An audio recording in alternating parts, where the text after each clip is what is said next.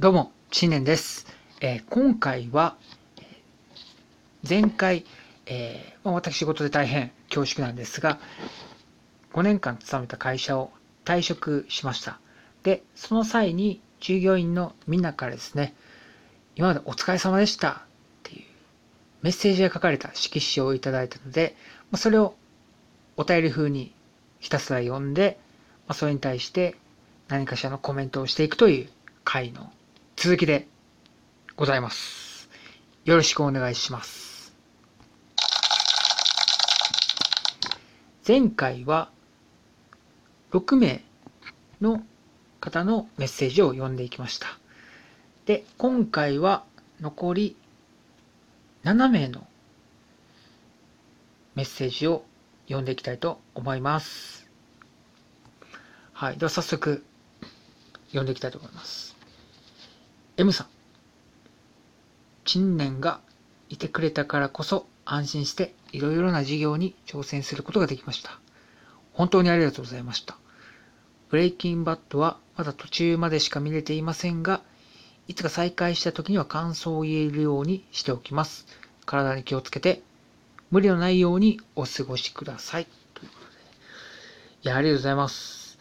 はい。この方とは、まあ、結構あの、映画の話とかね、漫画の話とか、なんかをしました。あの、仕事をしている席が向かいなので、まあ、結構仕事が落ち着いたら、まあ、そういう雑談がてら、まあ、映画の話とか漫画の話をするってことが多かったですね。うん。ちょっとブレイキングバットはすごい長い話。何個ぐらいあるんですかね。100話ぐらいあるんかな。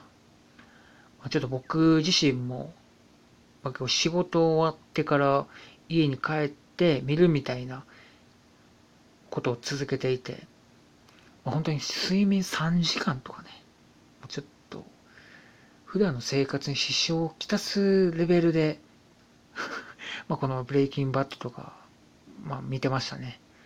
うん。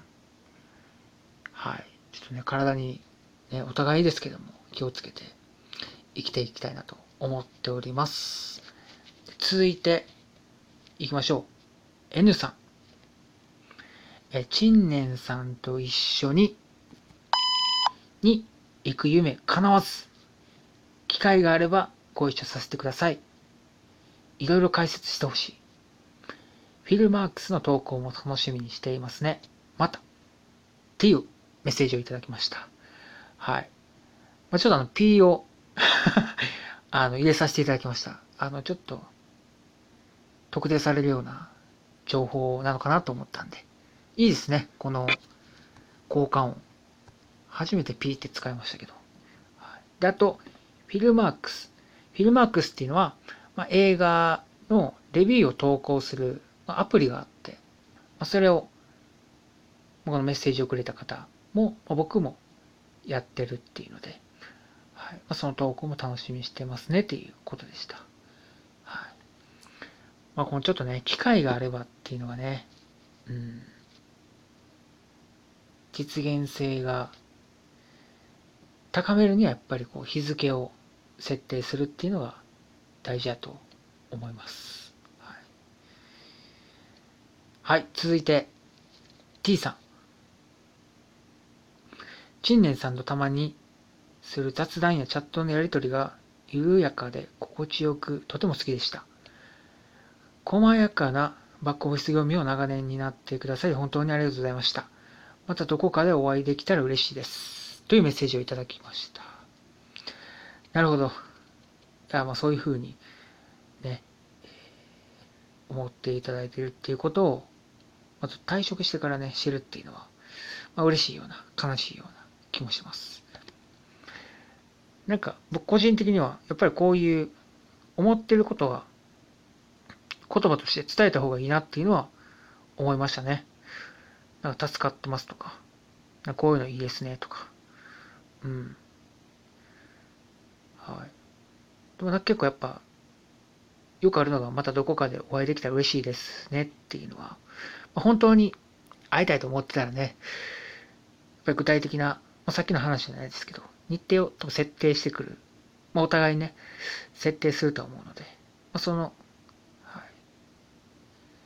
はい。それがあるかないかっていうのは大事ですよね。うん。いやいや、でも、ね、ありがとうございます。続いて、M さん。また M さん。はい。えー、この方は、えー、まあ、僕が勤めた会社は、あんまりこう、上司部下っていう関係性を持ってるわけではないんですけど、うん、今から読む方は本当に引き継いでくれたメンバーの一人ですね。はい、早速読んでいきたいと思います。あちなみにあの、そう退職時に、まあ、このラジオトークをやっているっていうのを伝えて、まあ、アプリをダウンロードしてくれて、多分フォローもしてくれてると思うんで、多分聞いてくれてるんじゃないかなと思っております。たくさんのいいね、待ってます。はい。じゃあ早速読んでいきます。自分の大事だと思う、大事だと思うことを貫いていた新年さんが印象的でした。質問ばかりしてしまった私に丁寧に答えてくださり、本当にありがとうございました。の先輩方がいなくなって本当に心心細いですがみんなの土となれるよう受け継いだものを私なりに事務、あ、ごめんなさい。革新的にスーパー頑張ります。いいですね。はい。まあ、ちょっとあの、一部 P を入れさせていただいたんですが、はい。いやもう、この方はね、まあ、あえてこの方っていう言い方にしますけど、いや、優秀すぎましたね。うん。まあ、質問することはめちゃめちゃ大事で、はい、僕も一応お、まあ、何でも細かいことは質問しねっていうことは伝えてたので、はい、やっぱりこうお互いに不明なわからない点をなくしていくっていうのが、まあ、この引き継ぎをするにおいても仕事をするにおいても大事なのかなと逆にこうね質問をしないでわからないままにしておくっていうことがもったいないと思うので、ま、そういうところをね、積極的に質問してくれたっていうのは、良かったです。ありがとうございます。はい。続いて、H さん。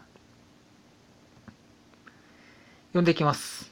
ずっと教養センスが豊かで、自分が大事にしたいものをちゃんと大事にする信念さんはかっこいいなと思っていました。ほんまかいな。また、様々な事務処理では本当にお世話になりました。仕事を増やすこともあったかと思いますが、私にはできない仕事をしてくださってました。本当にありがとうございました。はい。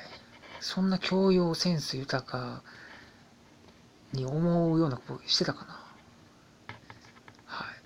ありがとうございます。はい。続いて S さん。この方もあの僕のね、あの、業務を引き継いでくれたうちの一人です。早速読んでいきたいと思います。ちなみにあの、この方もラジオトークをやってるってことを伝えて、フォローしてくれてるとこまで見たんで、おそらく聞いてくれてると思います。100個ぐらいのいいね、待ってます。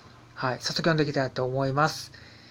新年さんから提供いただく話題やお話はいつも私の興味に刺さるものばかりで、情報収集や学びに対する意欲が素晴らしいなと尊敬していました。もっと吸収したいことはたくさんありましたが、最後お仕事でご一緒できる機会があってよかったです。たくさんの学びと笑いをありがとうございました。なるほど。僕なんかやっぱ情報、情報収集とか、なんかそう学んでるってイメージがあるみたいですね。うん。ちょっとこの方もね、非常に優秀で、いっぱい質問をしてくれて、はい、時にはちょっと、的確なはい、まあ、的的確なね回が出せたかわからないですけども、はい、引き続き頑張ってほしいなと思っております。はい。最後。ダブルさん。知念さんお疲れ様でしたえー、っとで体調を崩していた時にえー、こそっと声をかけてくれて嬉しかったです。みんなとは違う視点で物事を考えたり、違和感をキャッチするセンサーはすごいなと思っていました。今まで支えていただき、本当にありがとうございました。うん、ありがとうございます。はい、一部 P を入れさせていただいたんですが、はい、以上の13名ですね、前回から数えると、の方にメッセージをいただきました。本当にありがとうございます。はい。まあ、そうですね、仕事上の関係性ではあったんですが、まあ、仕事上以外でね、また会えるかはわからないですけども、はい、引き続き頑張っていただきたいなと思います。もちろんね、会社の事業を支えていくっていうことも大事なんですが、まあ、一方で、まあ、自分自身のね、まあ、体調も含め、まあ、スキルアップとかね、なんかその人生を考えて生きていただきたいなと思っております。はい。というわけで、前回から続いて、従業員、まあ、元職場ですね、の従業員のみんなからいただいたメッセージをお便り風に読んでコメントをするという回でした。はい。ということで、本日も最後までお聴きいただきありがとうございました。